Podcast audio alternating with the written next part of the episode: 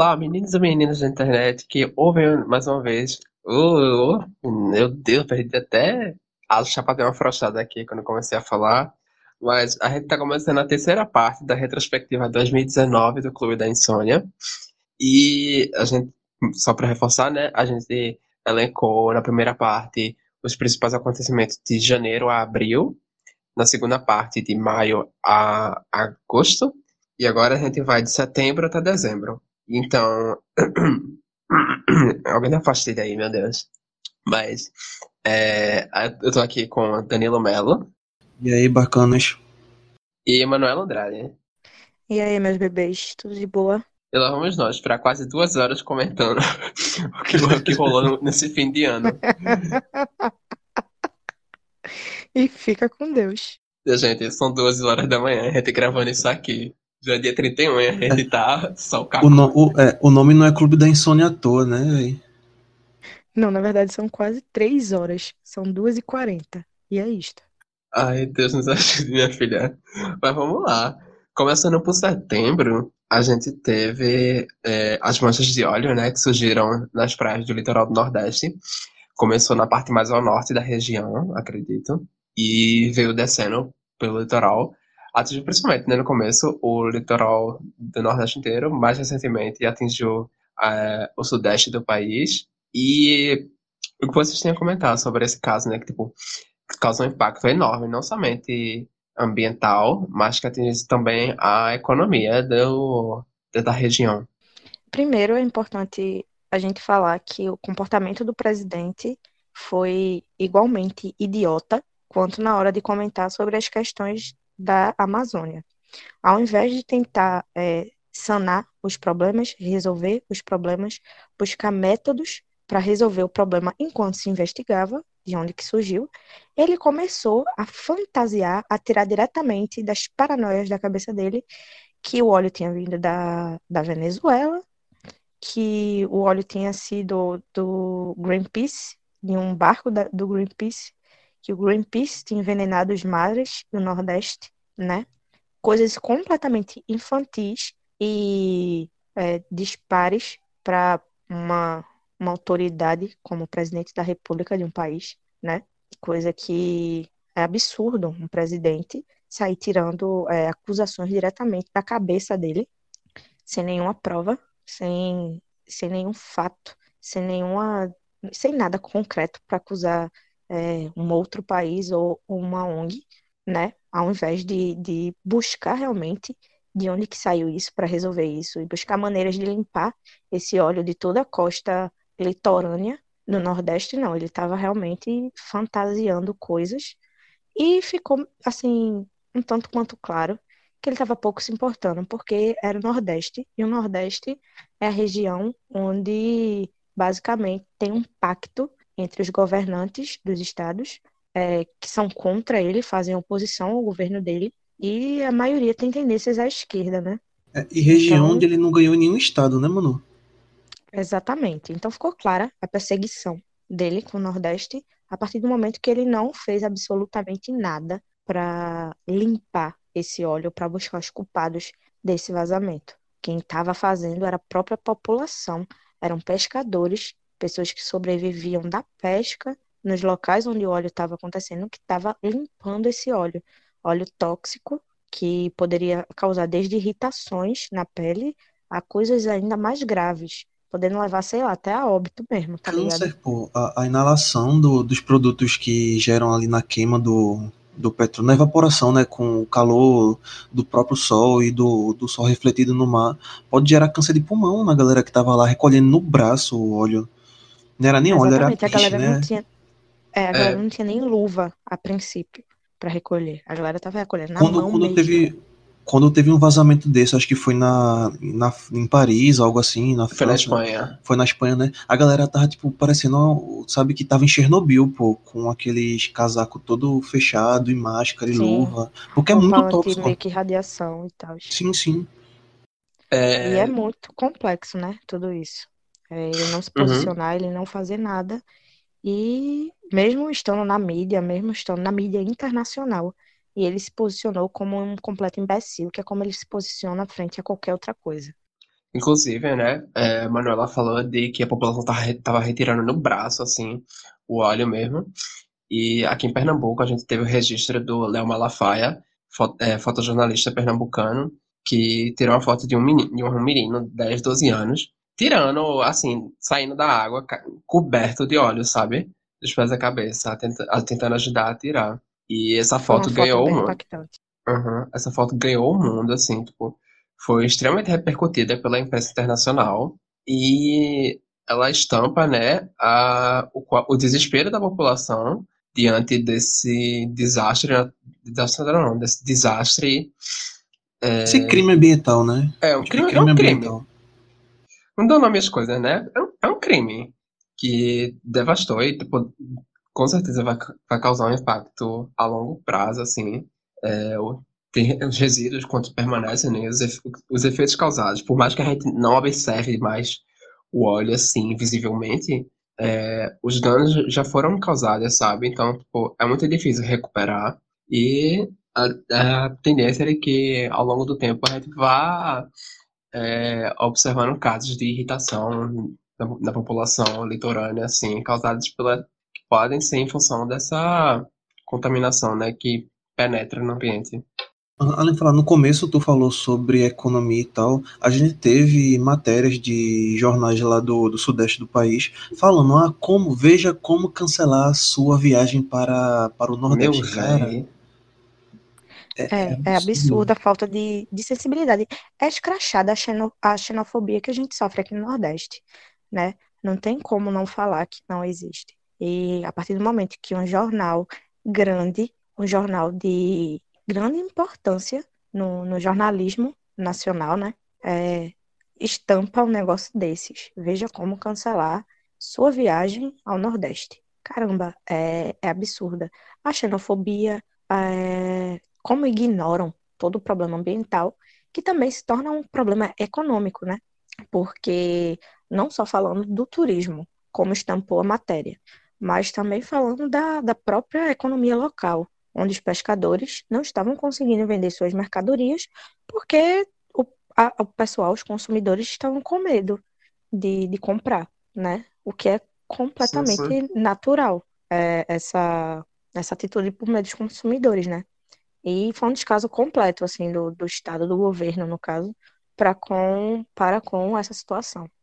Depois de toda essa questão das manchas de óleo no Nordeste, outro caso que ganhou repercussão nacional assim muito grande foi a questão da censura na Bienal do Livro do Rio de Janeiro, onde a revista de quadrinhos dos Jovens Titãs, se não me engano.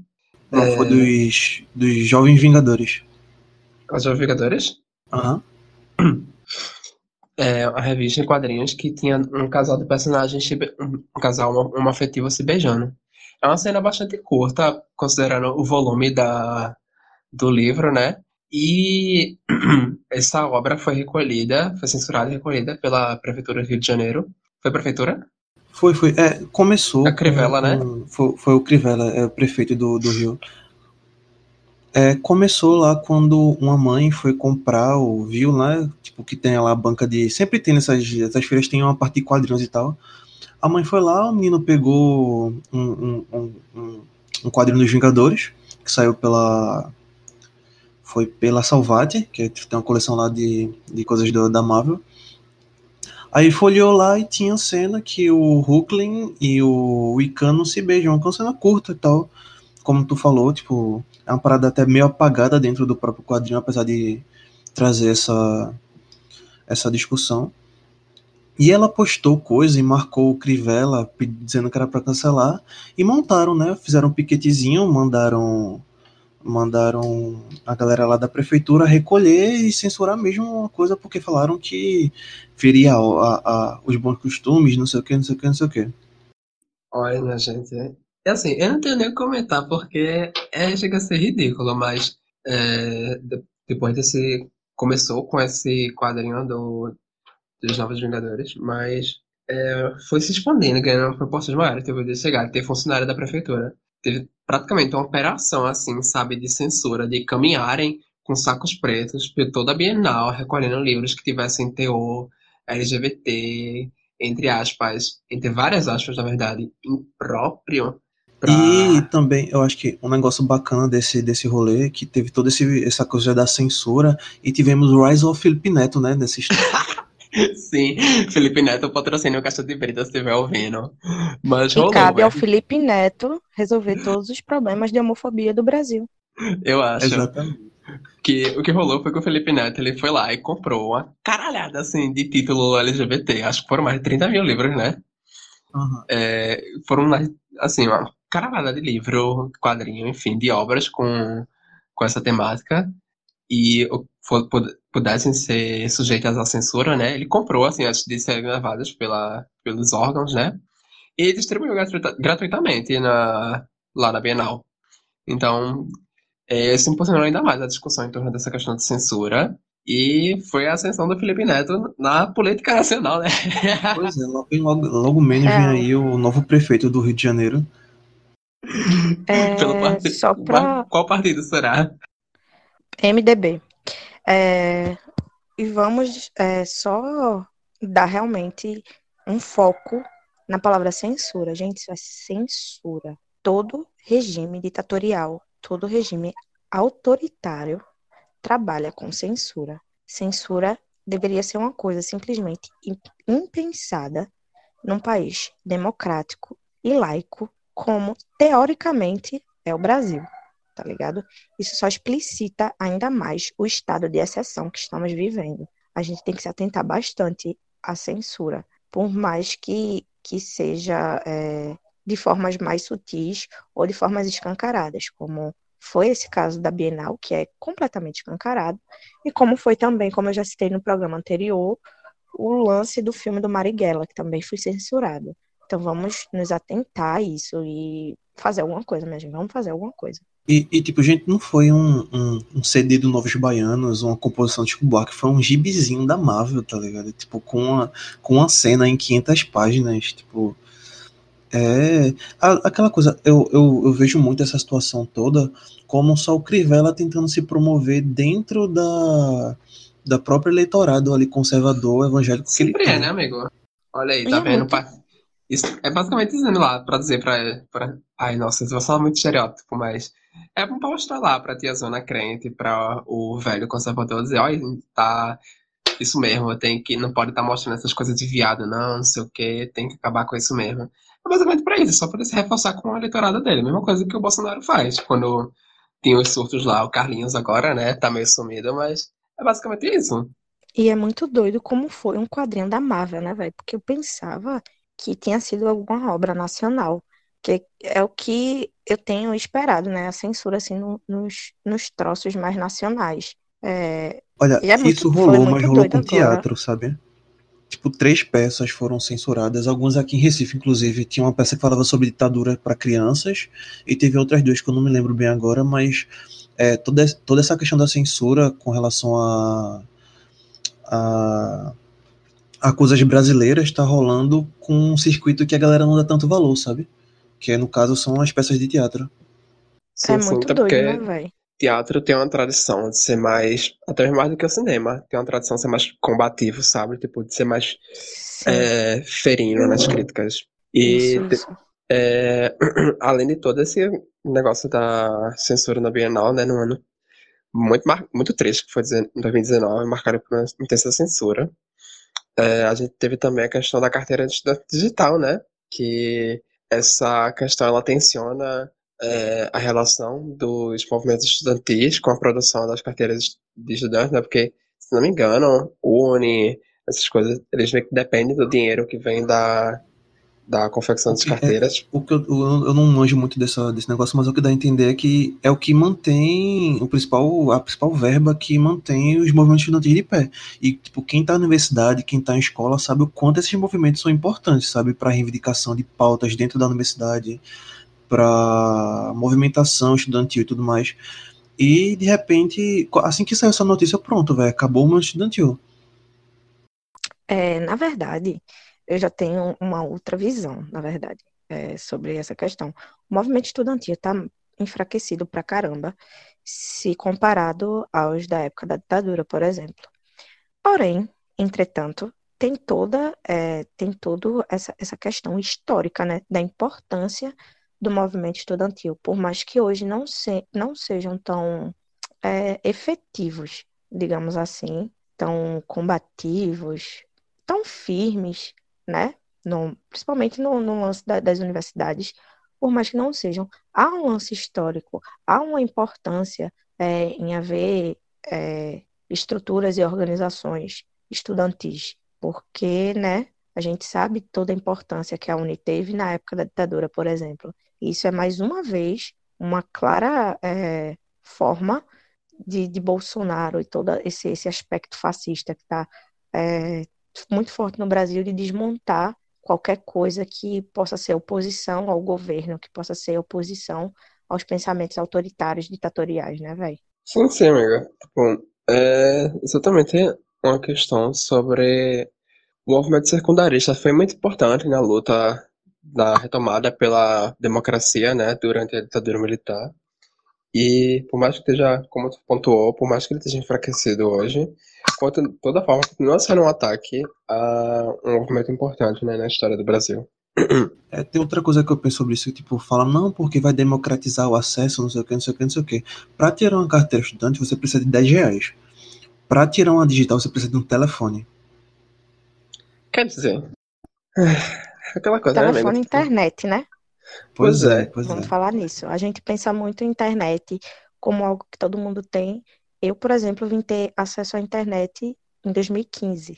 Ou seja, é uma coisa bem recente, tá ligado? Uhum. Tem gente que não tem ainda hoje. Isso porque tu mora, no, assim, próximo a um centro urbano, né, amiga? Tu mora em Moreno, tipo, é região metropolitana do estado ainda e tal, próximo à capital. Mas imagina pra quem mora em lugares mais distantes ainda, pra quem. O A pior de dificuldade é enorme. Aham, o pior de tudo é que meu lance nem era de tipo acesso. Tem internet regular aqui em Moreno desde que eu era criança, sabe? O lance é realmente financeiro, tá Grana. ligado? Eu não tinha grana pra colocar internet. Ponto, tá ligado? Eu não tinha grana pra ter um computador. Aliás, eu ainda não tenho grana pra ter um computador, né? Eu não tenho um computador. Vamos começar por aí, mas enfim. É, não Patrocínio, tinha caixa de internet brito. até, pelo amor de Deus, alguém me deu um computador de presente. Mas enfim, é, é muito doido isso, tá ligado? De tipo, a gente pressupor que todo mundo tem acesso à internet, quando não é a é, realidade. não tem, velho. Se a linha da Uhum. miséria voltou a crescer, como é que a gente pode subentender que todo estudante brasileiro vai ter acesso à internet, tá ligado? Muito, muito excludente. Pois é, triste. E para melhorar um pouquinho o clima desse setembro, a gente teve o Rock in Rio, né? Hum, É o festival de música do país, né? E. Ah, meu Todos os esquerdistas militudos contra o Rock in Rio. Incrível, né, menino? Mentira, os esquerdistas pobres que nem a gente, né? Porque se a gente fosse rico, a gente tava lá no Rock in Rio caladinho de cozinha fechada. Mas rolou o Rock in Rio. Eu nem sei o que destacar. Eu mesmo só lembro que teve a Isa lá no Palco Sunset e um outro show assim memorável. É, Teve a tipo, Anitta, eu né? Aquela coisa, eu sou meio famosinho no Twitter quando é pra comentar o, o Rock in Rio. Eu sempre passo o dia inteiro vendo o show e comentando. Esse ano, tipo, eu não tive saco pra ver, sabe, atração. Eu acho que eu vi o show da Isa um pedaço. Tentei ver o show do Iron Maiden, mas só, sabe? Tipo, real, não me empolgou nem um pouco esse, esse, esse Rock in Rio. Pois é, Medina, trate de ver isso aí, viu? É, teve também, por causa do Rock in Rio, uma grande polêmica, né, entre Anitta e Ludmilla, por causa lá da música que era da Ludmilla e a Anitta falou que era dela e, enfim, né? A partir do Rock in Rio surgiu isso. Teve também, tem sempre a mesma discussão, desde que inventaram de colocar o palco favela, né, no Rock in Rio. Que favela é essa do palco? A favela higienizada e pipipi popopó, que é um ponto que a gente sempre discute, né? Inclusive, vão ouvir o Quibraba, que a gente tem um, um programa falando sobre isso. Qual o Beijo. número do programa? Eu acho que é o 11. Ai, amo como Manuela tira as palavras da minha boca. Uma delícia. Ai, desculpa. Nada, amiga, eu, tô, eu, achei, eu acho ótimo. E bom, né?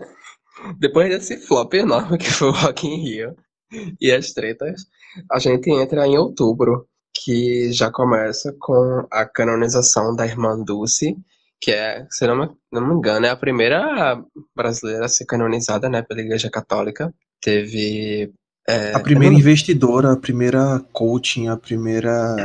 Tabata Amaral aqui não, por favor. Empreendedora. Primeira empreendedora do país, sabe? Ai, nossa, eu não tanco, minha gente, pelo amor de Deus. Partido novo, por favor, teve- pra é, longe. Quando, é, quando rolou esse, essa questão da, dela ser canonizada, a Tabata Amaral falou que ela foi uma grande. Qual foi a palavra que antes agora? Investidora, que soube trabalhar com o pouco para poder fazer o hospital lá que ela, que ela mantinha para ajudar os necessitados. E gerou toda essa discussão, inclusive dentro do Caixa de Brita fica aí, ó, um- sobre essa fala dela, se ela é, se foi certo ela falar isso, se foi um, um- um aproveitamento dela de usar o- a irmã Dulce para propagar o discurso que ela, que ela traz, né? Bom, eu que não vou comentar isso, né? Mas KKK. quem sou eu, né? Não, tipo, na verdade, já teve um clube da insônia no qual a gente falou bastante sobre essa questão. Então, Sim, vamos sim. procurar lá, no clube da insônia de outubro, que tem um programa que, inclusive, eu desço o cacete em Tabata Amaral por causa dessa questão da canonização da Irmã Dulce. Mas falando da canonização pela canonização, é algo muito importante, né, velho? Tipo, pra Uhum. quem tem fé, pra quem é É porque tu é católica, tu é pode falar cristão. mais sobre, né, mano? Católica lá. Eu não sou católica coisa Foi- nenhuma, eu só sou foi- católica foi dia coroinha. 8 de Foi, dezembro. foi, foi batizada é católica. E tu foi coroinha, mais católica ainda. Eu me crismei, eu sou mais católica ainda. Nossa, que horror. Olha aí. Mas enfim, não sou católica, inclusive sou agnóstica, tá, gente? Só pra elucidar mesmo. Mas enfim, é, é muito importante para a representação de fé, né? A gente vê muito, muitos santos venerados pela Igreja Católica, é, Brasil afora de, de é, santos que são de outros lugares, de outros países, de diversos países, inclusive. Mas daqui eu acredito que, na verdade, ela é a segunda. Acredito que tem um outro que, que foi um homem que foi primeiro canonizado, antes dela, na verdade. Só não estou me recordando o nome, mas se eu não estou enganada, ela é a segunda, sendo a primeira mulher. E isso é importante para essa representação de fé, para para que as pessoas sigam toda uma doutrina e, enfim, né? Questão de fé, é complicado para me falar porque eu estou num momento bem, né? Enfim, mas é, é muito importante. Só não é legal as pessoas tentarem fazer politicagem em cima disso. Acho isso hipocrisia e desrespeito. Uhum. Em outubro a gente ainda teve também o Náutico campeão da Série C brasileira, né? Um cheiro pro Náutico. Alguém quer comentar? Não? Ninguém? Não, não. Fica um abraço aí. Timezinho racista, viu? Um cheiro, Náutico. Ai. E a gente ainda teve. viu? Fica com Deus. E passando mais rápido do que carro do que carro em perseguição policial, a gente teve é, os 90 anos da Fernanda Montenegro, é, uma das maiores, uma das maiores atrizes brasileiras, né? A única brasileira a concorrer a um Oscar com é, Central do Brasil. E ela completou 90 anos este ano. Enfim, houveram algumas homenagens. A gente cita ela também lá no, no Clube da Insônia de outubro, em outubro. E é, mas nem só de comemoração foi outubro, né? É, teve também o grande racha do PSL, foi dedo no cu gritaria, onde só faltaram chamar de arroz doce, mas foi o surto. Alguém comentar?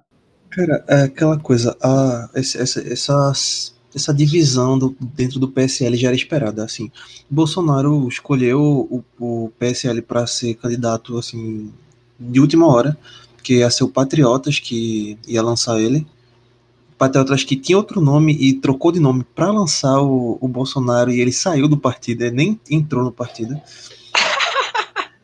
Pois é.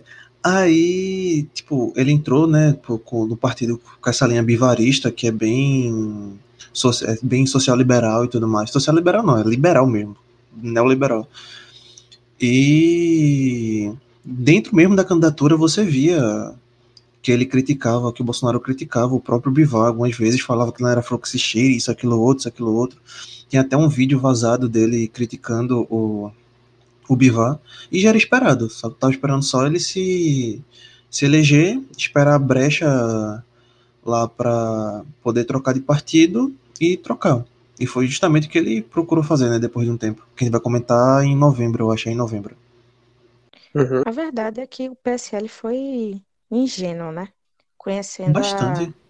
a, a figura do, do Bolsonaro, achou que ia ser uma coisa boa para o partido a longo prazo ter um presidente eleito pela sigla deles, mas foi ingenuidade, além de que todo mundo sabia que, todo mundo sabe, na época pelo menos, foi bastante comentado de que o Bolsonaro, para entrar no partido, é, pediu para o Bivar baixar a bola. E o Bivar que carrega, carregava o PSL nas costas, né? Então a gente sabia que ia rolar esse, uma questão de ego. Não ia ser uma questão política, não, não é uma discussão por questões políticas, nem por N questões.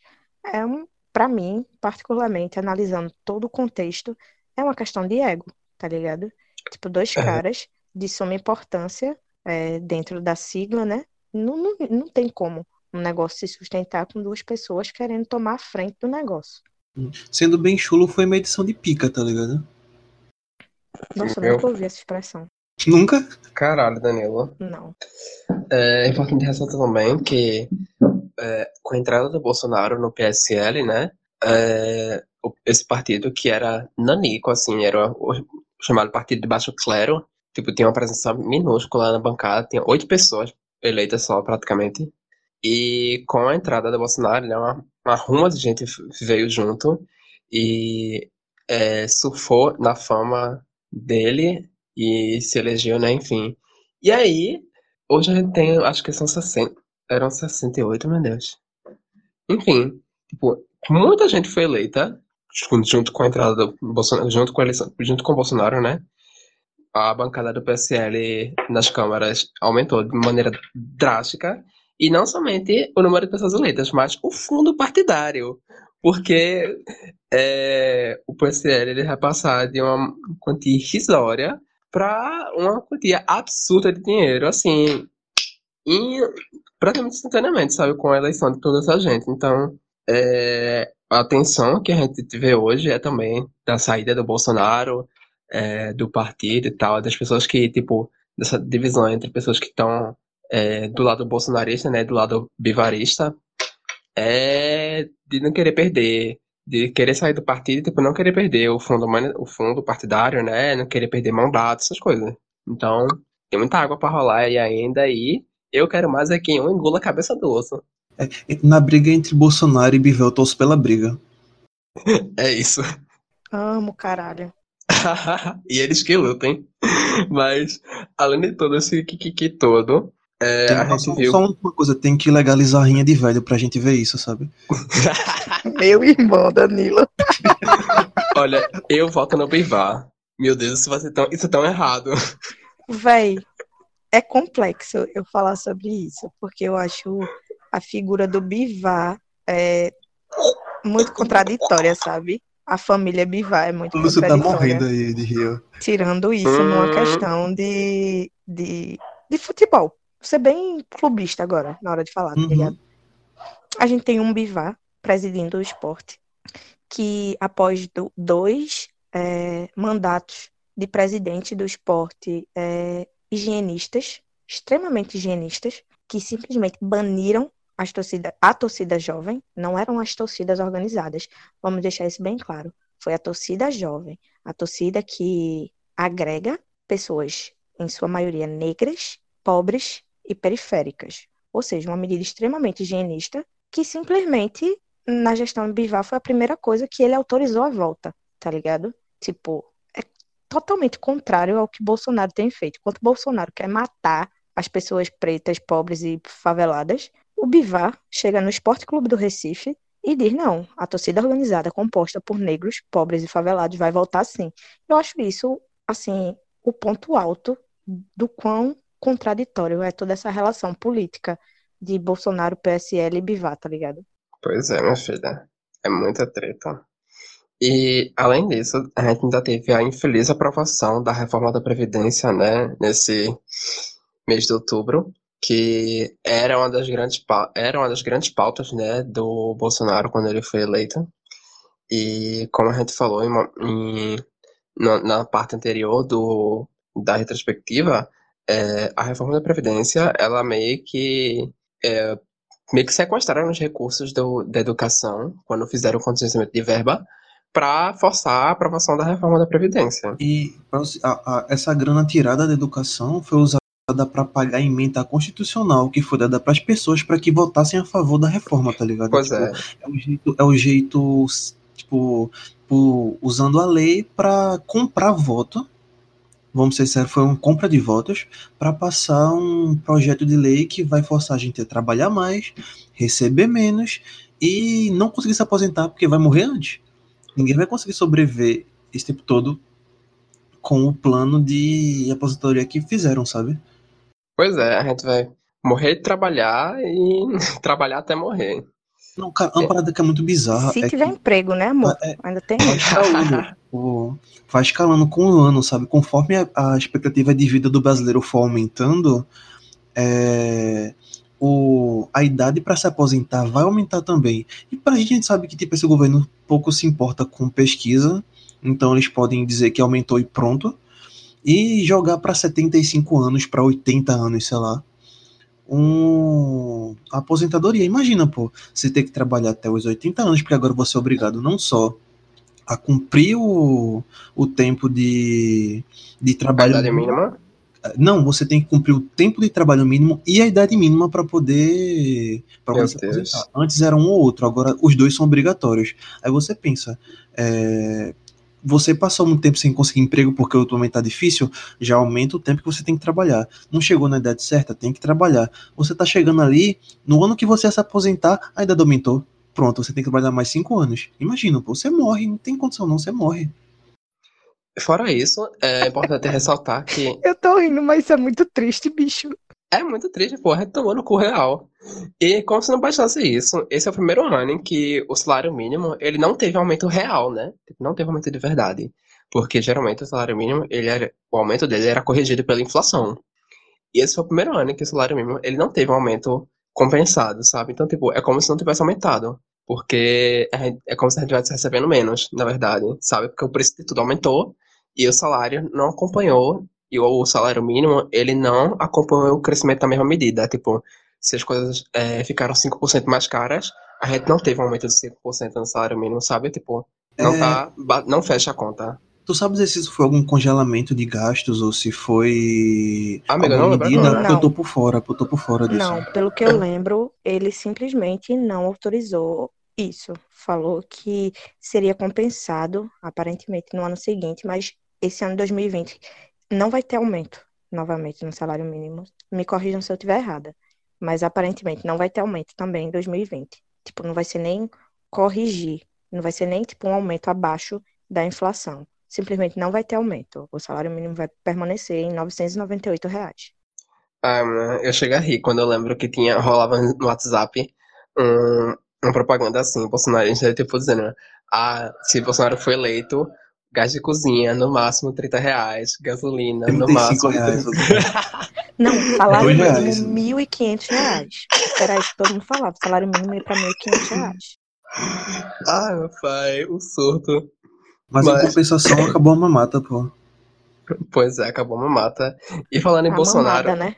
Mamada? E falando em Bolsonaro, vamos falar em Marielle também, né? É... hum, Caralho. Ui. Interessante.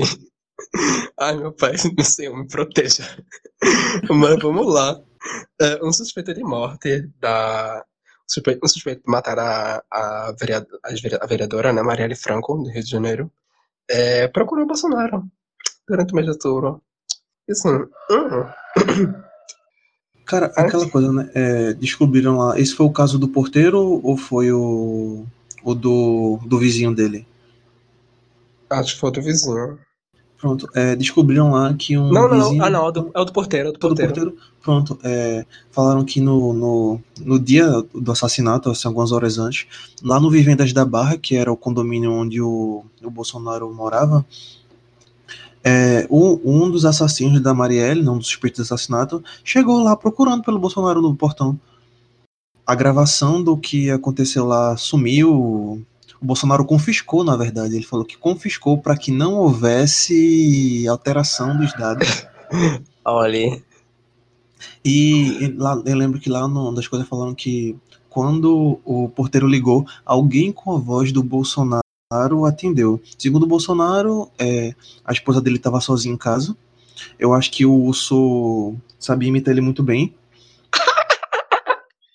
Mas o detalhe é que rolaram algumas, algumas notícias. Eu não tive é, intenção de vasculhar, porque essas coisas têm me desgastado muito psicologicamente, mas aparentemente, tipo, foi falado que Bolsonaro estaria em Brasília cumprindo obrigações parlamentares e tal, só que depois essa versão foi é, entrou em contradição porque aparentemente Bolsonaro teria passado mal e voltado para casa no mesmo dia. Sim, então, sim. É, fica aí. Esse ponto, tipo, a, lá o ponto, acho que é ponto eletrônico que eles usam lá no é. Na, Câmara, é, constava como a entrada dele, ele estava usando isso como argumento de que não estava em casa nessa época, nessa hora, sendo que teve essa, essa coisa também de que ele passou mal nesse dia e acabou, teve que abandonar a sessão, uma coisa assim. Então, meio que não se sabe onde ele estava. Lembrando que os filhos dele têm a voz bem parecida, o Adnet também sabia imitar ele direitinho.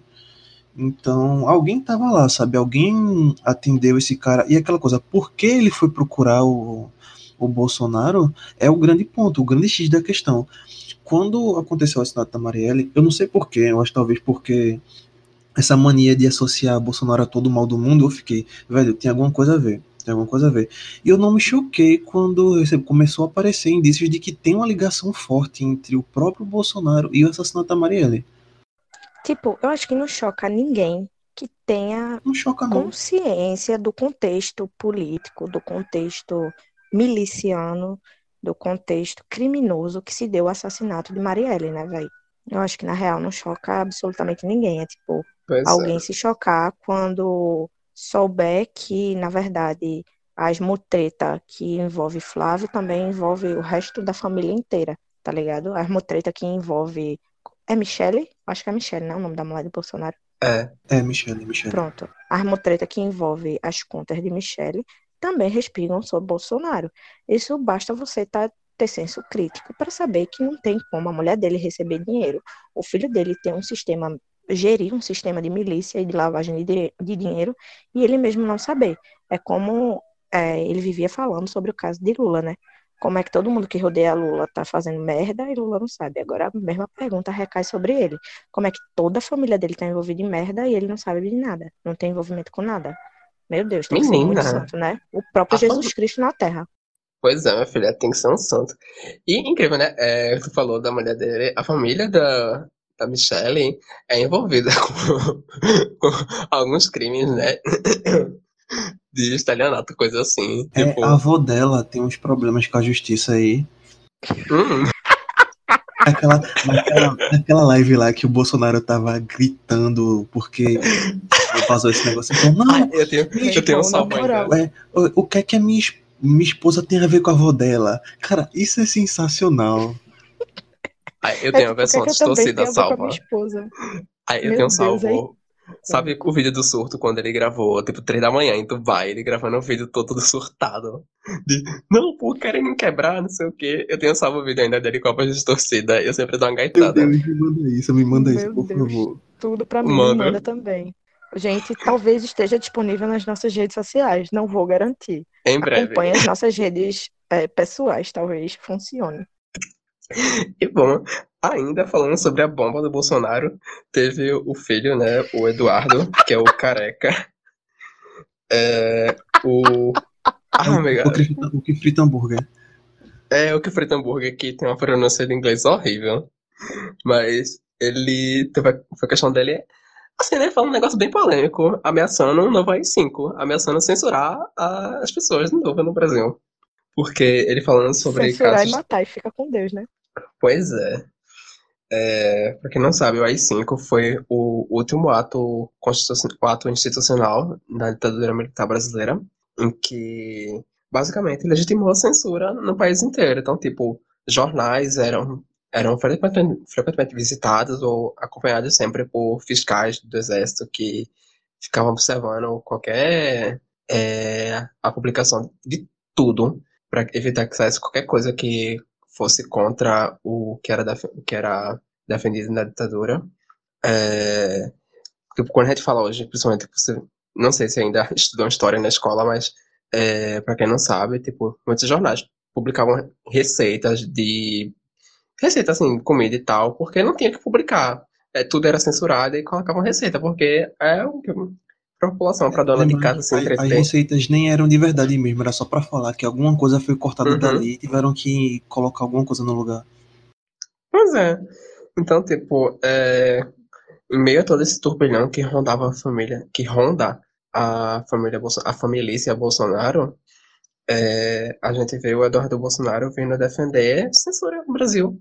Não somente censura, mas é, o AI-5, ele é de uma censura, o silenciamento de pessoas. Cara, é, eu acho que mais que isso, o AI-5 marcou morte, sabe? Porque tem a questão do Vladimir Herzog, tem uma questão de várias pessoas ligadas à mídia que foram torturadas e mortas. Teve um caso de um padre aqui em Pernambuco também, que era auxiliar do Dom Helder Câmara. Tipo, gente foi morta depois do AI-5 porque foi o ato constitucional que marcou o período mais selvagem da ditadura. Que matou gente, uhum. perseguiu gente, qualquer pessoa que fosse contra o, o, o governo vigente. Ali, governo não, né? O, a, é governo entre. É, é governo vigente. É, é, o tipo... mais doido dessa situação é que ele fala isso justamente enquanto o circo tá pegando fogo para a família dele. Ou seja, falem mal da minha família, vamos te censurar, te torturar e te matar. Simples. A desculpa, um recado simples e claro. Usou, a desculpa que ele usou foi que, ah, se a esquerda continuar a radicalizar. Eu queria saber, onde a esquerda radicalizou? Será que teve mais sarau de poesia que o normal? Pois é, né? Tipo, eu quero saber onde é que a esquerda tá radicalizando, porque eu quero saber é sarau, a galera dando volta no centro da cidade. E olha lá. Protesto circulando o 13 de maio. Ai, Abraçar o Cefis. Não te expôs, amiga. Mas é isso.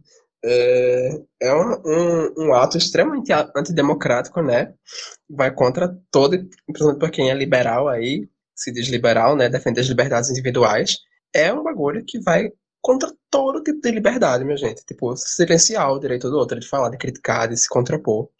Então, se, se você aí que gosta de dizer que é liberalzão, você veja isso também, revise, porque defender a ditadura, defender o cinco, vai pegar todo mundo, meu velho. Tipo, não é um, qualquer pessoa que se contrapor ao que é defendido aos valores, pelos valores hegemônicos, vai ser perseguido. O que o AI-5 é isso, vai perseguir quem tiver se colocando de forma contrária a praticamente a literalmente qualquer coisa que é defendida e legitimada pelo governo, entende?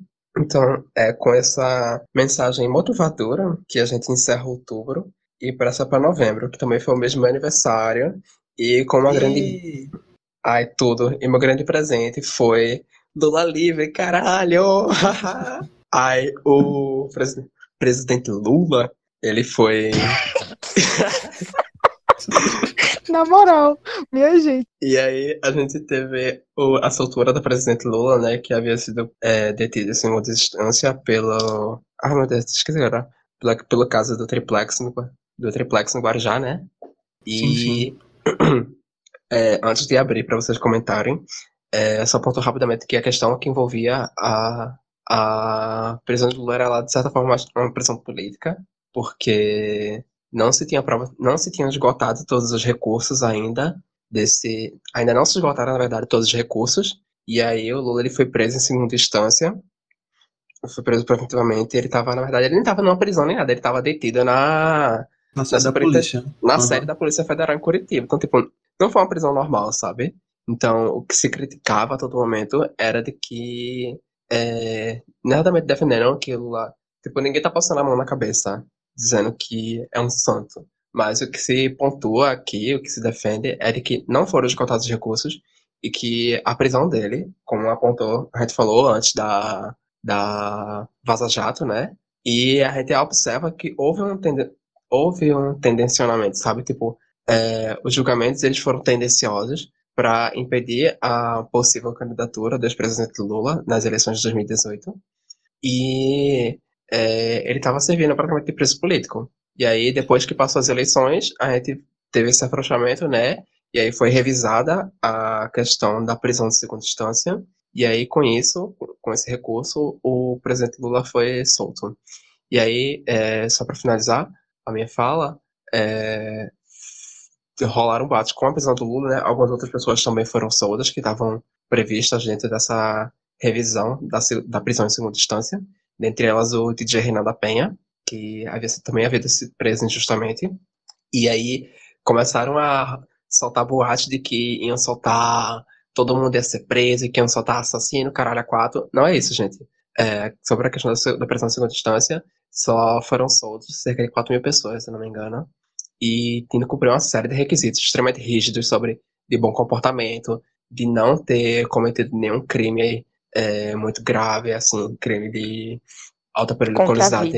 É, crime contra a vida, nenhum crime de alta periculosidade contra a população, sabe? Então, é, são critérios bastante rígidos que são cumpridos para ter concedido essa liberdade. E ainda assim, é, eu não lembro se é uma liberdade condicional, enfim, mas é, entende-se que as pessoas que estavam presas em segunda instância, elas não tinham seus recursos esgotados ainda. Então, tipo, elas ainda podem ser julgadas e, é, Não é constitucional Sim. você ser preso em segunda instância, porque você só pode ser preso, tá, isso está tanto em direitos humanos quanto na Constituição Federal, que você só é. Você tem presunção de inocência, você só é considerado Sim. criminoso, o, realmente, Culpado. quando o seu último quando seu último recurso se esgota e realmente foi definido diante de um julgamento feito de maneira correta que você não realmente não foi culpado por aquele crime. E eu acho que tipo muito mais do que massa, porra, foi massa ver o Lula, o Lula livre e festa da esquerda, finalmente uma alegria no ano. Sendo que eu acho que muito mais do que Lula livre, esse rolê foi tipo uma galera que realmente não merecia estar tá presa ser solta e que, tipo, não tinham recurso de esgotado. Eu acho que até comentei isso no Twitter. Que, pô, velho, muito mais massa do que ver o Lula livre é ver um amigo meu que foi preso injustamente tá sendo solto, tá ligado? Eu acho isso muito mais massa. Uhum.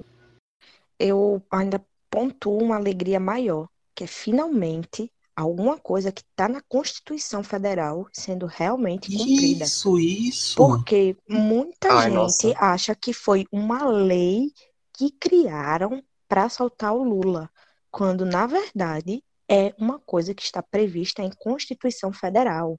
É um, é um direito, direito humano. Que está em Constituição. E simplesmente, tipo, a gente sabe que muitos dos nossos direitos que estão em Constituição são violados, não são cumpridos.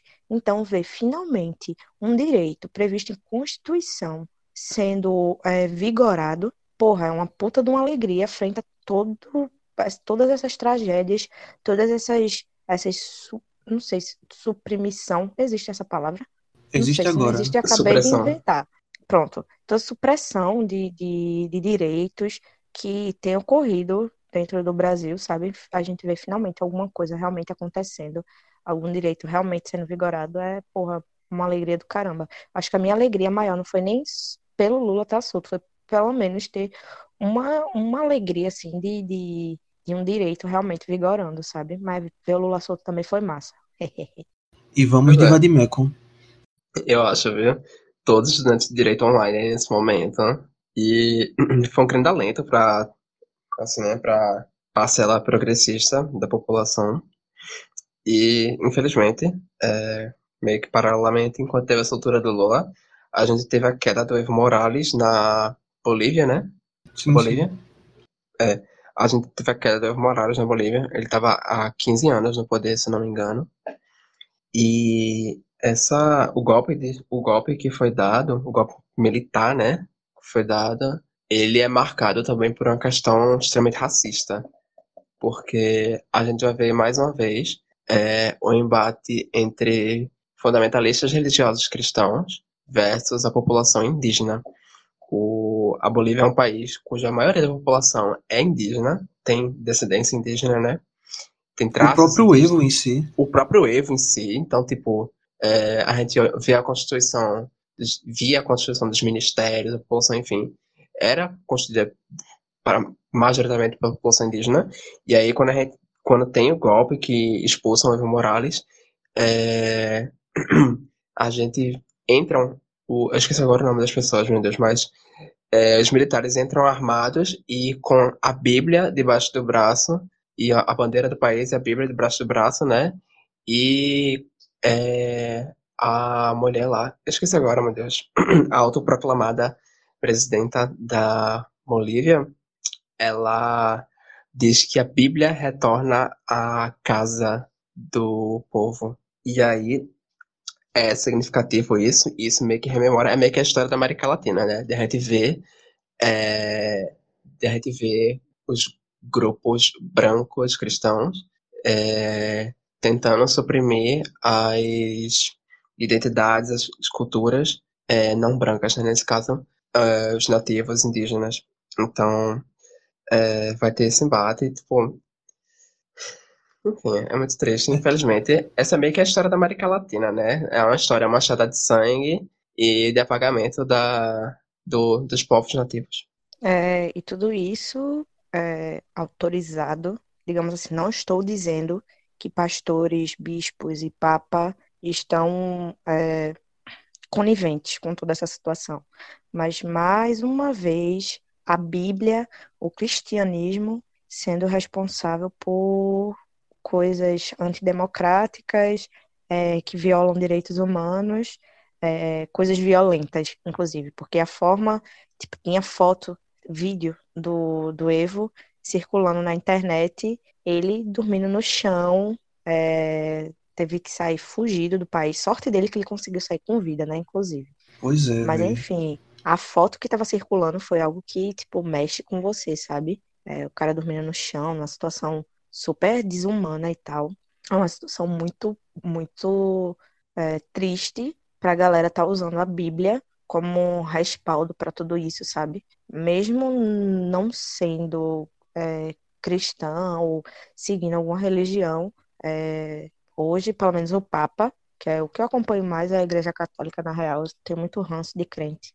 E, enfim, o Papa hoje tem tomado discursos muito mais é, empáticos, sabe? É, reconhecido todas as merdas que a Igreja Católica fez ao longo da história e tal. E hoje a galera ainda usa a Bíblia como respaldo para para suprimir direitos e oprimir pessoas e, e causar mortes e, enfim, causar um monte de tragédia é muito triste e é muito revoltante, na real. Por me pegava a Bíblia e tacava na cara dela. Pois é, só para finalizar, é, eu acho que o que é interessante daqui, é, com todas as ressalvas, é, a religião é uma parte importante da cultura das pessoas, né? Enfim, cada um vivencia a sua religião de sua maneira, mas é importante ressaltar que, tá, com todas as críticas da esquerda, assim, ao fundamentalismo cristão e tal, é importante lembrar que, tipo, é, a leitura, a gente faz uma leitura das escrituras, sabe? Tipo, quem está interpretando aquilo é o homem, são as pessoas. Então, é, eu acho que vale dizer que não é exatamente que Deus disse que é para matar, que a gente deve silenciar as minorias, que não sei o que, mas é, são esses grupos conservadores que se utilizam da palavra para legitimar seus atos. Acho que é meio que isso que a gente está tentando dizer aqui. Então, tipo, exatamente dizendo que é, a religião cristã ela é fundamentalista e racista e o caralho é quadro. Não está dizendo que as pessoas desses grupos conservadores que querem se perpetuar no poder se utilizam do apego que as pessoas têm à religião, porque é, seja você ateu ou não, enfim, é, religião ela, é, ela é importante para muita gente ao redor do mundo, é fundamental para para a vivência de várias pessoas. Muita gente precisa se apegar a, a algo, então se utilizam desse, desse espaço, desse afeto tão grande das pessoas para continuar é, sustentando seus discursos de ódio. Porque, enfim, né? acho que esse já deixa explícito. Então, fiquem com Deus. Dando prosseguimento. Amém. Amém. Em nome do grande, meu filho. É, dando prosseguimento, a gente fala sobre. Voltando à questão de menino, eu amo como tá a ditadura, né? Meu pai amado. Olhe mas também, né, a, a história, entrando na questão da história, é meio cíclico, né? A cada 30 anos a democracia morre na América Latina. É, é lindo. KKK. KKK não, amigo, por favor. Desculpa. Meu Deus, véi. Ai, Olha senhor. o nível Já tá subterrâneo, meu filho. Mas e é vamos isso. do inferno. e vamos, vai cair assim, feito um míssil. Mas é, rolou o Enem também esse ano. E o Enem não citou a ditadura militar pela primeira vez.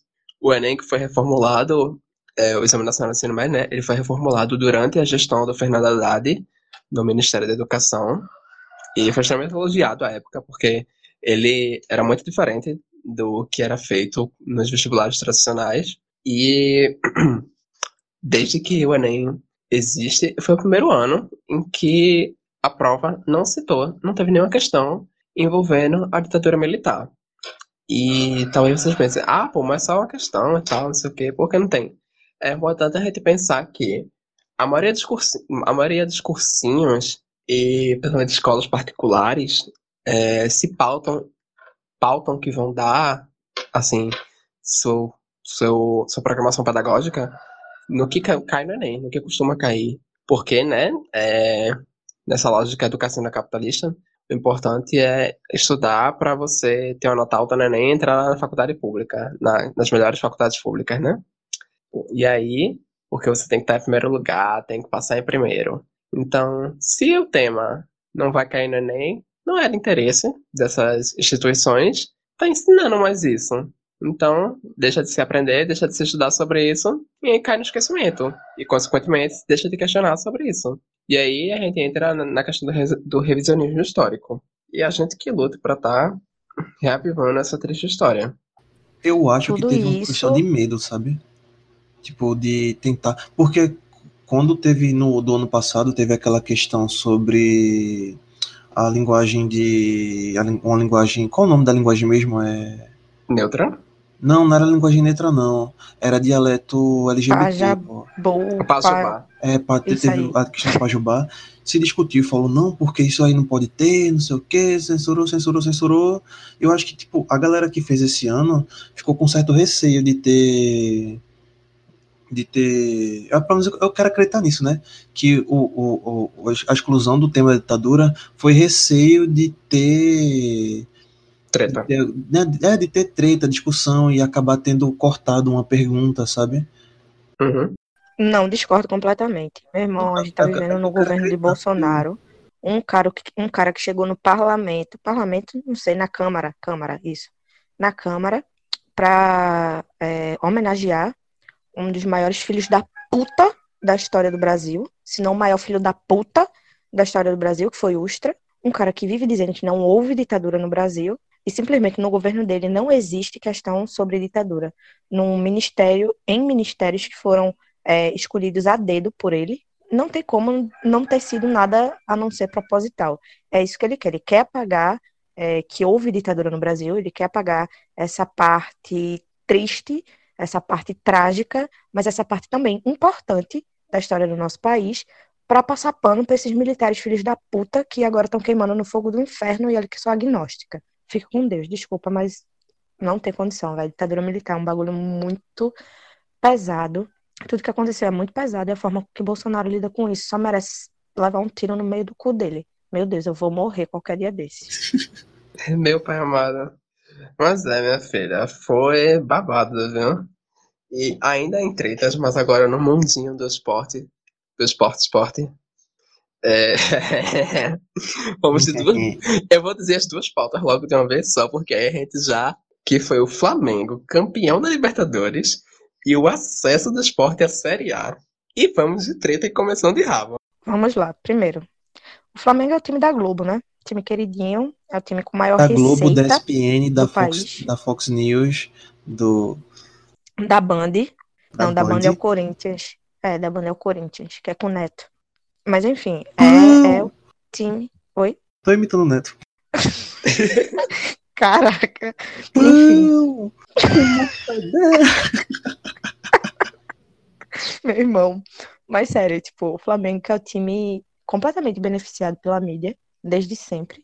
É um time que tem a receita, se brincar, o dobro ou, tri ou triplo de outros clubes da Série A. Então, não fez mais do que sua obrigação com a folha salarial absurda que teve. É... Não fico feliz por um time brasileiro. Para mim, o time brasileiro na, na competição era o River, né? Na final era o River, porque qualquer pessoa que, que resida no Nordeste é, e torça pro Flamengo, dos dois, um, ou é alienado pela mídia, ou é um completo filho de uma puta, sem consideração nenhuma pela história do futebol da, da região.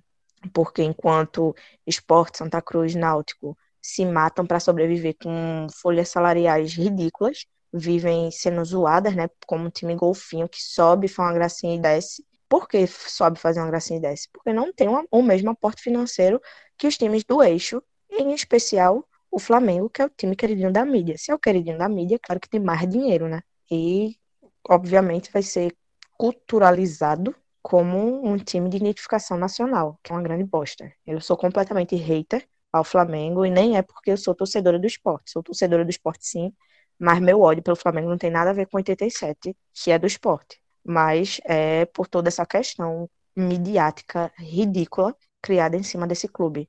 É um clube que nasce justamente é, como um clube racista, como um clube da burguesia. Hoje é tido é, como time do povo, time da massa, mas a história do Flamengo é uma história de racismo, uma história de burguesia. É um time que nasce na zona sul do Rio de Janeiro, um time que tentou desclassificar o clube Vasco da Gama. Foi o primeiro clube a, a colocar negros no seu elenco profissional e o Flamengo simplesmente quis eliminar, desclassificar o Vasco de competições porque tinham negros dentro do, do time. Então, fica com Deus, todo meu hater em cima do Flamengo. Rindo. Mas foi uma campanha, é, uma campanha incrível. Enquanto é, jornalista esportiva, tenho que dizer, foi uma campanha incrível, foi um título merecido. É, se a gente fala de futebol, né? Se a gente fala do jogo, realmente foi um título merecido. Foi uma campanha irretocável feita pelo Flamengo, não só na Libertadores, mas também no Campeonato Brasileiro, é, em todas as competições que, que disputou esse ano, né?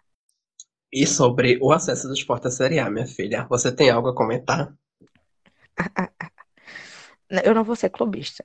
É, o esporte, uhum. na real, deveria. É, tinha chances, inclusive, de ser campeão da Série B, só que amargou diversos empates, né? O Sport teve muitos empates na Série B 2019, muitos empates reais, assim, empates absurdos, mas dentro da, da folha salarial, dentro da condição política dentro do clube, dentro da condição financeira deixada por Arnaldo Barros, que foi o antigo presidente do esporte e agora é, Bivar assumiu com um rumbo absurdo.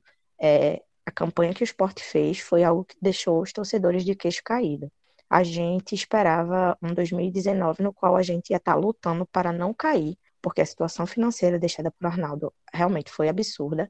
Ainda hoje temos jogadores cobrando é, dívidas milionárias ao clube, sabe? Dívidas deixadas por Arnaldo Barro, por uma, uma má administração, mas enfim. E outras questões que eu não vou tomar processinho, então não vou citar, mas é, foi uma campanha que realmente surpreendeu a torcida. É, ver em dado momento a gente concorrendo, a gente disputando inclusive o título, né, contra, acredito que foi o Bragantino, que é um time que está com uma folha salarial também bem absurda para a Série B, mas enfim, é, a gente chegou a disputar a liderança, então foi uma campanha muito boa dentro das condições e foi um, um acesso que é importante, porque a grana que vai entrar com o esporte na Série A vai ajudar a sanar todas essas dívidas. Arrisco dizer que se o esporte não tivesse subido a Série A, é, a gente teria problemas ainda maiores. Ia ter que é, vender problemas, é, problemas nível Santa Cruz, sabe? De não zoando a, a, questão de vender ovo e tal, mas assim, de, de sair, tipo, despencando é, até Se despencando série, né? Sim, sim. Exatamente. É, que horror, meu Deus. Então, foi um acesso importantíssimo e surpreso e surpreendente a gente não ficar é, sofrendo até a última rodada. Sofremos até a penúltima, né?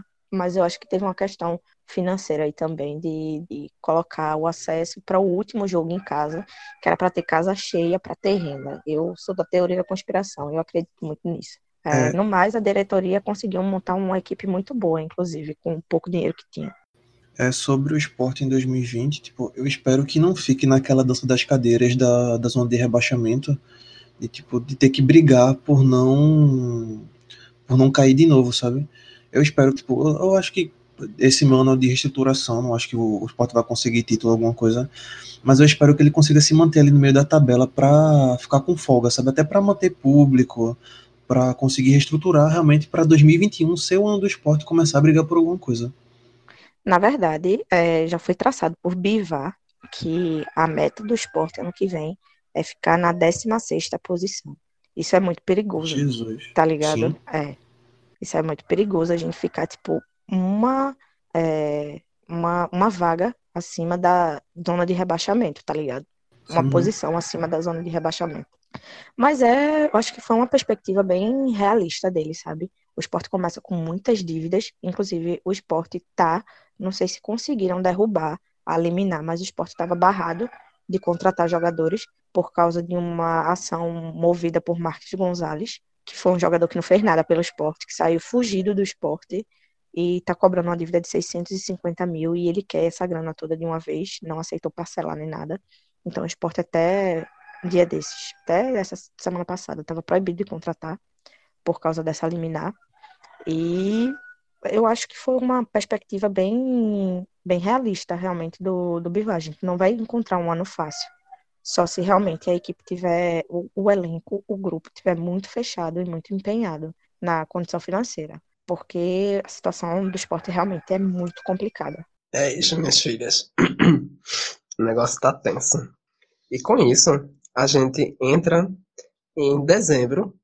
E eu gostaria de dizer, não está na pauta. Meu Deus, Opa, Pastilha! a pastilha. A gente entra em dezembro, né? Não tá na pauta, mas eu vou dizer porque eu quero. É, Mariah Carey pegando a hashtag 1 mais uma vez na Billboard com All I Want for Christmas Is You.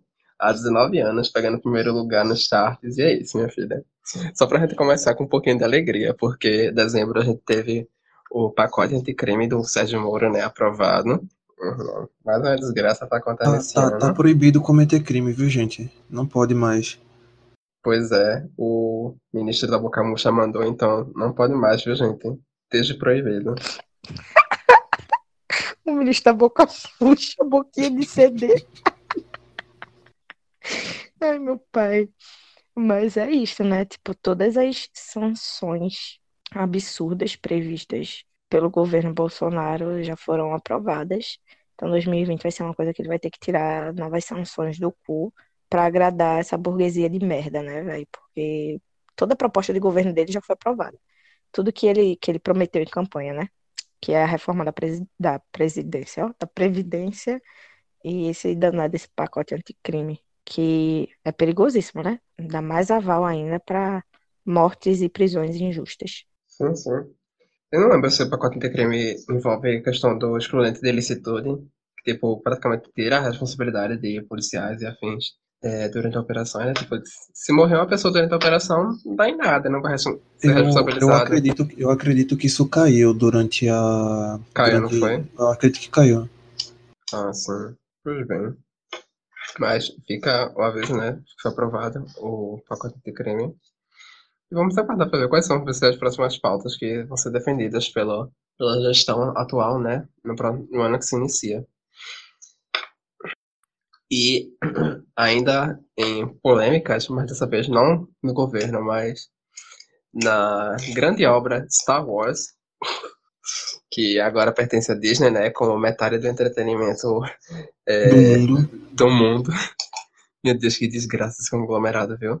Mas a gente teve aí o episódio 9, né? O último episódio dessa. de mais uma trilogia do Star Wars. E tá assim, né? Tá dividindo a população. Porque tem gente que diz que, ah, foi legal o episódio pra encerrar e tal, essa parte. Tem gente que se sentiu extremamente traída, decepcionada com o que foi entregue. Eu ainda não vi. Se alguém tiver um torrent pra me dar, eu aceito. Se alguém quiser me pagar meu ingresso, também aceito de bom grado, viu? Me levar lá no. Ai, pague, pague minha passagem também, porque a vida da boneca tá difícil. Não, olha, nem me pagando eu ia assistir esse troço. Fica com Deus. Desculpa, Takeshi. sobre Ah, sobre, entra Fale, sobre. Star Wars, eu parei no 7. Tipo, eu não sei, eu não, não sei porque me, não me empolgou muito aí assistir o 8 procurar o 9 agora também. Olha, o 8 Mas- eu gostei bastante. Meu irmão, já são nove filmes desse demônio. Amiga, é, é meio velho Star Wars, assim. Puta que É, pariu, que bagulho É, é chato. antigo. Não é Amiga, tipo Velozes e Furiosos, que é dois por ano. Não é tipo Vingadores, que, tipo, de 2012 pra cá, é, foram, tipo, 22 filmes da Marvel. É, Star Wars é, tipo, é anos 90, minha gente. 89. 89, né? É, é, eu acho que é 89. Pronto. E tipo, é, eu gostei do episódio 8, assim, a tensão que foi se construindo e tal. Eu esperava um, um final. Eu não vi ainda, mas eu tinha uma expectativa de que, sei lá, da relação que se constrói entre a Rey e o Kylo. Mas aparentemente não foi isso tudo. Ainda mais depois que a Disney, né, que ela abriu mão de ter um diretor super foda pra colocar J.J. Abrams. Mas, né, fica com Deus. Cara, o que eu vi muito a galera comentando foi a questão de, tipo, de arregarem pro Reddit, de fazer, tipo, um, um roteiro preguiçoso, mais focado no que a galera tava querendo do que Ah, o amores, que amigo. ser feito mesmo. As críticas mais duras são exatamente isso, mas tipo, foi extremamente pau mole o filme. Tipo, deitaram pra nerd do, do Reddit, do Forchan, que, Já não o Coringa. que ameaçaram, que ameaçaram de vida. É, é assim que nasce o Coringa, meu filho. Que elas chegaram a ameaçar de vida uma atriz, que eu esqueci agora o nome da personagem, meu Deus, mas é uma piloto asiática. Asiática, né? Tra- tra- é, ela é. Ah, esqueci o nome agora, meu Deus, é quem tem. Enfim, ela mora nos Estados Unidos, mas tem ascendência asiática. Não lembro o país exatamente agora. Mas ela foi perseguida na internet. Teve até que, tipo, sair real de rede social, assim, que tava sendo ameaça- ameaçada de morte. E aí agora chega no último filme da trilogia, que a gente esperava que ela, quando ela tava se aproximando do, dos personagens principais, né, dos protagonistas, esperava que ela tivesse uma participação maior que ela fosse meio que tipo o Lando Calrissian dessa geração. Mas apagaram completamente a personagem da menina. Ela tem tipo 7 segundos de fala no filme de 2 horas e pouca. Deitaram, realmente, pros nerds do Fortune. E aí apagaram a mulher de vez do filme. Então, é triste. E é isso, gente. Essa é minha crítica a Star Wars. Um cheiro. E a gente passa desse. Deles. Deles. deles meu Deus. A minha chapa deu uma afrouxada. Se alguém tiver um corega também eu aceito. Mas a gente Ai, passa desse. Ô, amiga, a idade batendo. Mas a gente passa desse delicioso entretenimento infantil pra falar de fogos silenciosos. Meu Deus, o que é isso que tá aqui? Olha, eu vou matar Iago, que faz essas pautas assim e não explica o que é. É muito abstrato.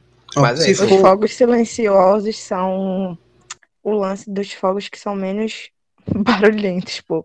Que é por causa dos né? animais e tal. não É. só o cachorro, mas gente, e pessoas com autismo e Sim, sim. qualquer pessoa que seja sensível mesmo a, a, a, a barulho é um negócio que faz uma diferença absurda, velho.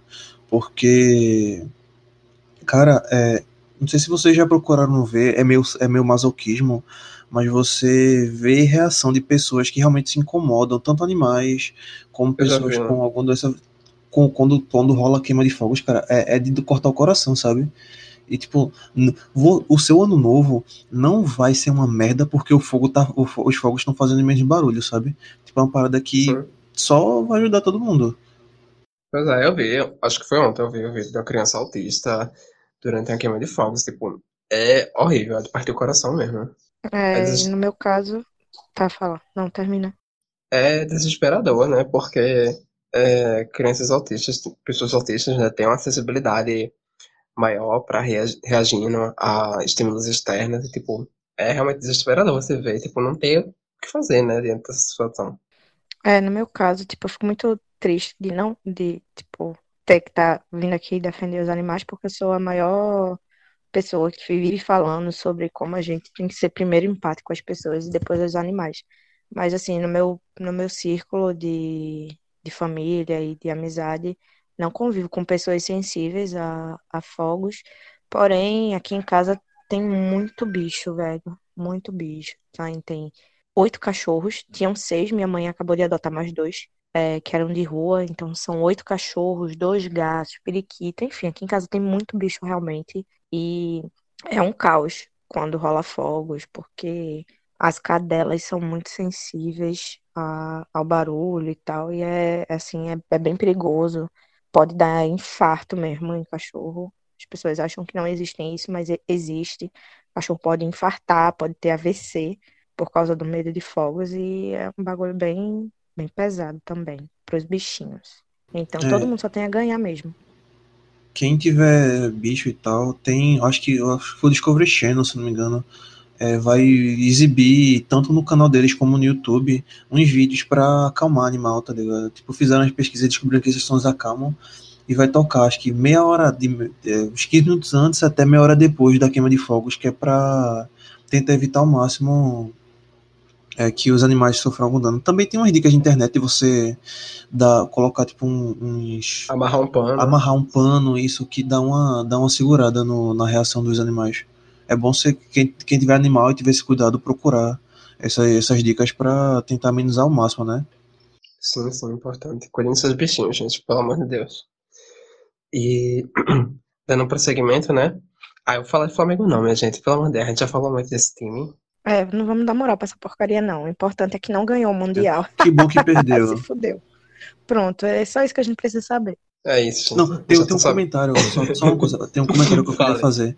É, tá sendo muito usado essa coisa, ah, porque o Flamengo não ganhou, mas, mas jogou de igual para igual. Eu ouvi alguém comentando, não lembro quem foi, desculpa o arroba aí do, do Twitter, falando, ah, eu vou jogar na loteria e eu, se eu não ganhar, eu vou, posso falar que eu joguei de igual para igual com quem ganhou. E ter pelo menos uma semana de matéria na, na televisão seguida sobre mim. Pronto, é isto. Troféu de igual para igual pro Flamengo. Grande merda, perdeu e eu acho é pouco. Vamos Não falar sobre que- o Cruzeiro rebaixado, sim. Ai, falei, minha Finalmente. filha, que eu sou o último aqui a ter lugar, lugar pra falar de esporte. Nossa, Cruzeiro, um timezinho de Minas Gerais, que, assim, tipo, o futebol é um bagulho tão doido, um bagulho tão doido, que o Cruzeiro foi bicampeão dois anos seguidos do Campeonato Brasileiro e chega em 2019, que, assim, existem duas teorias, né, sobre 2019. Culturalmente, pode ser o final de uma década e numericamente não é o final da década, mas eu vou falar culturalmente mesmo, fica com Deus. No final da década, é, que foi marcada por dois títulos seguidos do Cruzeiro, o Cruzeiro fecha a década sendo rebaixado, né? É, muita gente odeia o Cruzeiro. Eu, particularmente, não tenho nenhum problema com o Cruzeiro, além de ser um time do Sudeste. Então, já foi do Sudeste, eu já não gosto. Já começa por aí.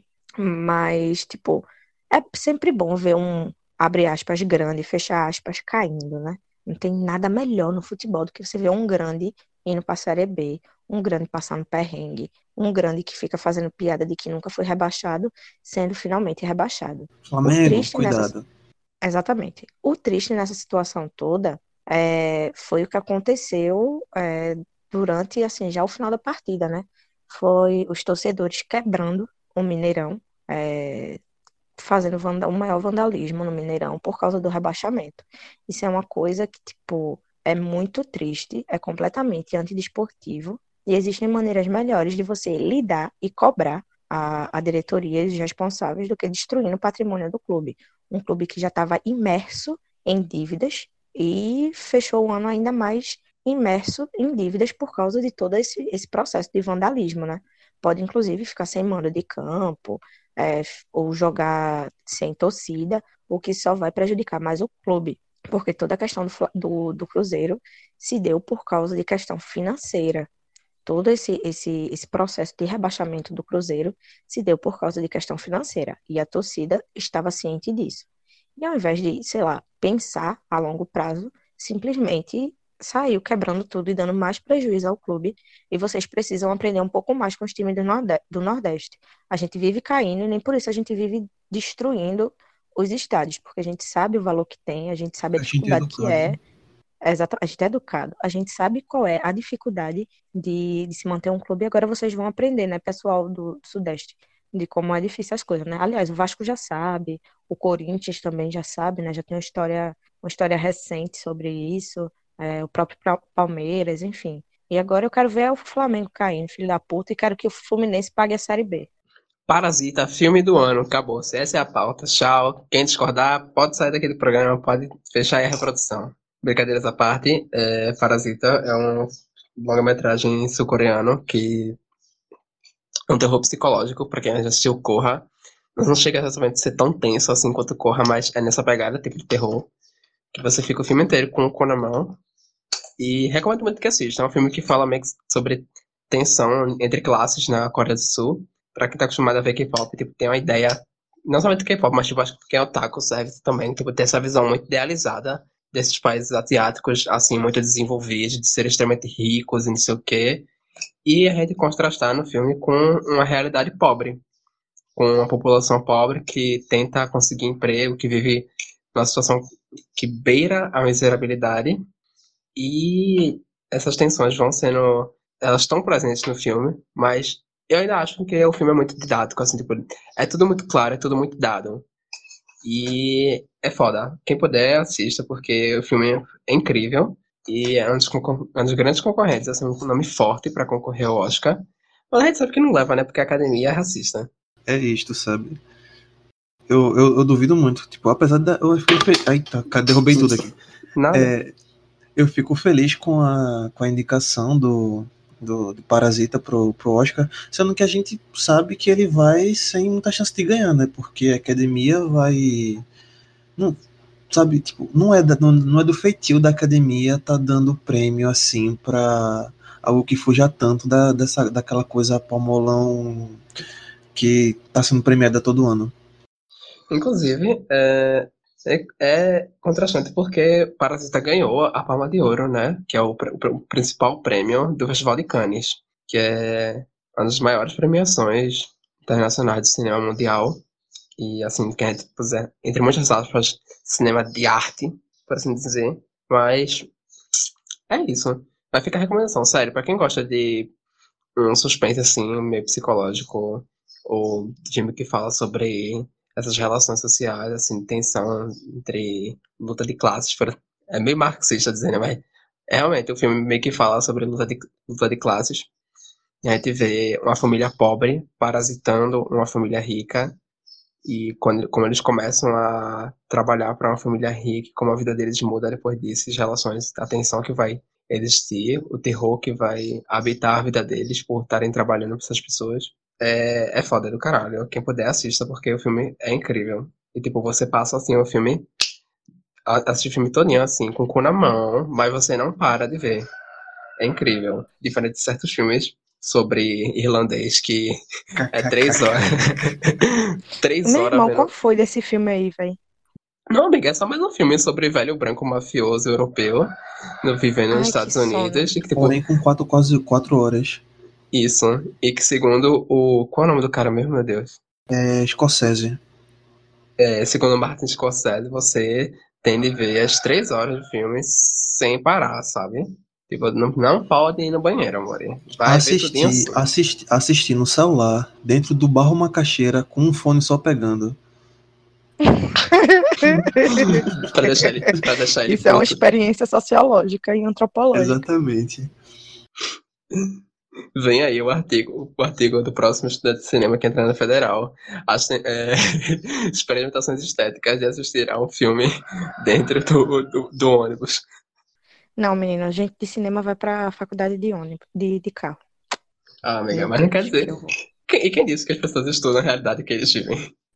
Ah, é verdade, esqueci. Inclusive, existem pessoas classe média, classe média alta, estudando brega, né? Putz. Mas enfim, vamos finalizar, né, minha gente? Vamos. Mudando de. Ah, Vocês querem falar de The Witcher? Cara, eu acho que, tipo, eu não sei se tu chegasse a terminar, Lúcio, ou começasse a assistir. Amiga, eu nem vi. Eu só vi a bunda do, do Henry Cavill. É muito bonito, inclusive. Cara, eu terminei é, The Witch em dois dias, parada que não acontece comigo porque eu demoro muito pra ver série. Tipo, Chocado. eu não terminei Stranger Things até hoje, a primeira temporada. Não terminei Ah, é? Sabrina, Ah, é ruim, amigo. mas eu terminei em dois Você dias citou porque, duas séries e duas séries ruins. tipo, The Witcher, cara, é, pa- eu tava falando antes da gente começar a gravar, parece Xena, pra mim tem a mesma vibe, sabe? De aquele mundinho, derrota não sei quem, vilãozinho e tal. Tem uma, tem uma história maior, mas episódios, tipo, todos são meio fechadinhos entre si. E eu acho que, tipo, acho que a mensagem bacana de The Witcher é que, tipo, num mundo que tem. Num mundo medieval que tem um monte de monstro, a, a, a, tipo, os maiores vilões que o Henry Cavill na pessoa lá do. Esqueci o nome do bruxo. É, do, do de Rivia enfrenta é, são as pessoas, sabe? Tipo, eu acho que é uma. Tipo, é aquela coisa bem bestinha, mas mostra como o ser humano pode ser o verdadeiro vilão da história, tá ligado? tenta. O, o, o, a série tenta pincelar uma parada meio de racismo e tal, mas eu acho que fica muito superficial em algumas partes, sabe? Do tipo, olha só, o, quem tá sofrendo racismo na série é um cara de cabelo branco de 2 metros de altura e 3 metros de peitoral. Mas no. no, no é, é, isso, sabe? Mas no, no resto do. No resto do. Da, da, do que ela se propõe, eu acho que tipo, é uma série bacana, sabe? Pra matar o tempo assim. E apesar de cada episódio ter uma hora, é bem curtinho de terminar. Hum, olha aí, gente, que delícia. Disponível na Netflix mais próxima de você. É isso aí. E é isso, é com esse canto do galo, diretamente de Moreno, que a gente termina a última parte da retrospectiva de 2019 do Clube da Insônia. É, para quem, como a gente disse antes, agora, agora são quase 4 e 10 da manhã. A gente tá aqui. Eu não dormi quase nada, só de pensar pois que tu é. disse que queria se casar. E ano que vem, nessa hora, eu quero estar tá bebo, meu filho. Eu quero estar tá chamando o urubu de meu louro. Mas é isso, a gente termina aqui a retrospectiva 2019. Tá Ô, amiga, sonhar é tudo de bom, né? Ou então tá com um amorzinho me fazendo cafuné e carinho na bunda. Sonhar é tudo de bom, né, amiga? oh, meu Deus. Foi pesado, inferno. pô. Mas é isso. A gente termina aqui a retrospectiva. Um cheiro a todo mundo que nos acompanhou. Quem teve coragem de ouvir seis horas de programa tentando resumir a bomba que rolou esse ano. Porque, olha, minha gente, sinceramente, viu? 2019 não foi um ano muito bom e ter que reviver esse trauma todinho pra resumir isso pra vocês aqui também é uma experiência que, né? Na moral, é. dê um playzinho aí, velho. A gente reviveu, remexeu, cutucou o próprio Chernobyl em forma de ano, velho. Na moral. Vai, faz, dá um playzinho aí, compartilha com os amigos, velho. Na moral mesmo, ninguém merece Garanta o dinheiro do nosso frontal, tá ligado? Do, do que a gente vai precisar tomar pra Pois Esquecer isso. Garanta a minha catiapina. É isso. Ai, meu pai. Mas é isso, gente. Um beijo pra todo mundo. É, aproveitando, né, desde aqui um feliz ano novo a todo mundo que tá ouvindo. É, e agradecer a todo mundo que acompanhou o Caixa de Brito ao longo desse ano, né? Tem sido. A gente tem tentado manter o projeto, tocar para frente, e sempre está tentando trazer um conteúdo de qualidade para vocês. E nesse ano que se inicia, a gente espera continuar aí com o projeto vivo e estamos preparando coisa nova. Tem outro programa voltando aí, não vou dizer qual, quem quiser vai olhar nossas redes sociais para saber. Mas é isso, minha gente. É, um, é sempre um carinho, é muito bom sempre estar. Tá, é, acho que mais do que tudo, é, é um prazer muito grande sempre estar tá aqui, sabe, fazer parte do caixa e produzir. Então, eu fico muito feliz de. Às vezes eu nem acredito, mas eu fico muito feliz de quando eu vejo as pessoas é, falando assim que eu vi, que ouvem o caixa, que ouviram, tipo, é meio difícil de acreditar. É, pra... A gente sempre acha que é um negócio tão pequeno, né? Mas, tipo, é, é muito bonito ver as coisas tomando forma e crescendo. Então, agradeço a todo mundo que fez parte disso em algum momento. E desejo muita felicidade para todo mundo ao longo desse ano que se inicia. E é isso, minha gente. É, aproveitando para citar Emicida. Ai, meu Deus, que negócio brega. Ai, parecer agora. Meu Deus. Eu vou não. parecer. Ai, não, não. Vai ser muito esquerda branca que Meu paga de Deus. rapper. Não, não. Este ano eu morri. Ou, ano passado eu morri, mas este ano eu não morro, não, né? Ai, não, gente. Vamos, ó. Não. É, é, é branquelice demais, né, amiga? Vamos deixar pra lá. O Um amigo cheiro. é. Um cheiro, minha gente. E é isso. Um beijo pra todo mundo. Beijinho, beijinho. Ah, é, meu Deus, eu nem disse as redes da gente. Ó, ó. Eu tô, eu tô, eu tô vexado, minha gente. Tô querendo me. Eu- quatro da manhã, eu tô querendo ir embora logo, menina. Eu quero tomar banho e dormir. Mas é isso. Vamos lá, sigam a gente no Twitter e no Instagram, arroba caixabrita, e no facebook.com barra caixabrita. A gente também tá no site da gente, né, que é o caixadebrita.com, onde tá todos os episódios do podcast, algumas matérias, críticas, essas coisas que a gente publica vez ou outra também. Vez perdida, para não dizer, né? E é isso, minha gente. Um beijo para todo mundo. Beijinho, beijinho. Tchau, tchau. Gera, gera, gera bactéria. Falou, galera.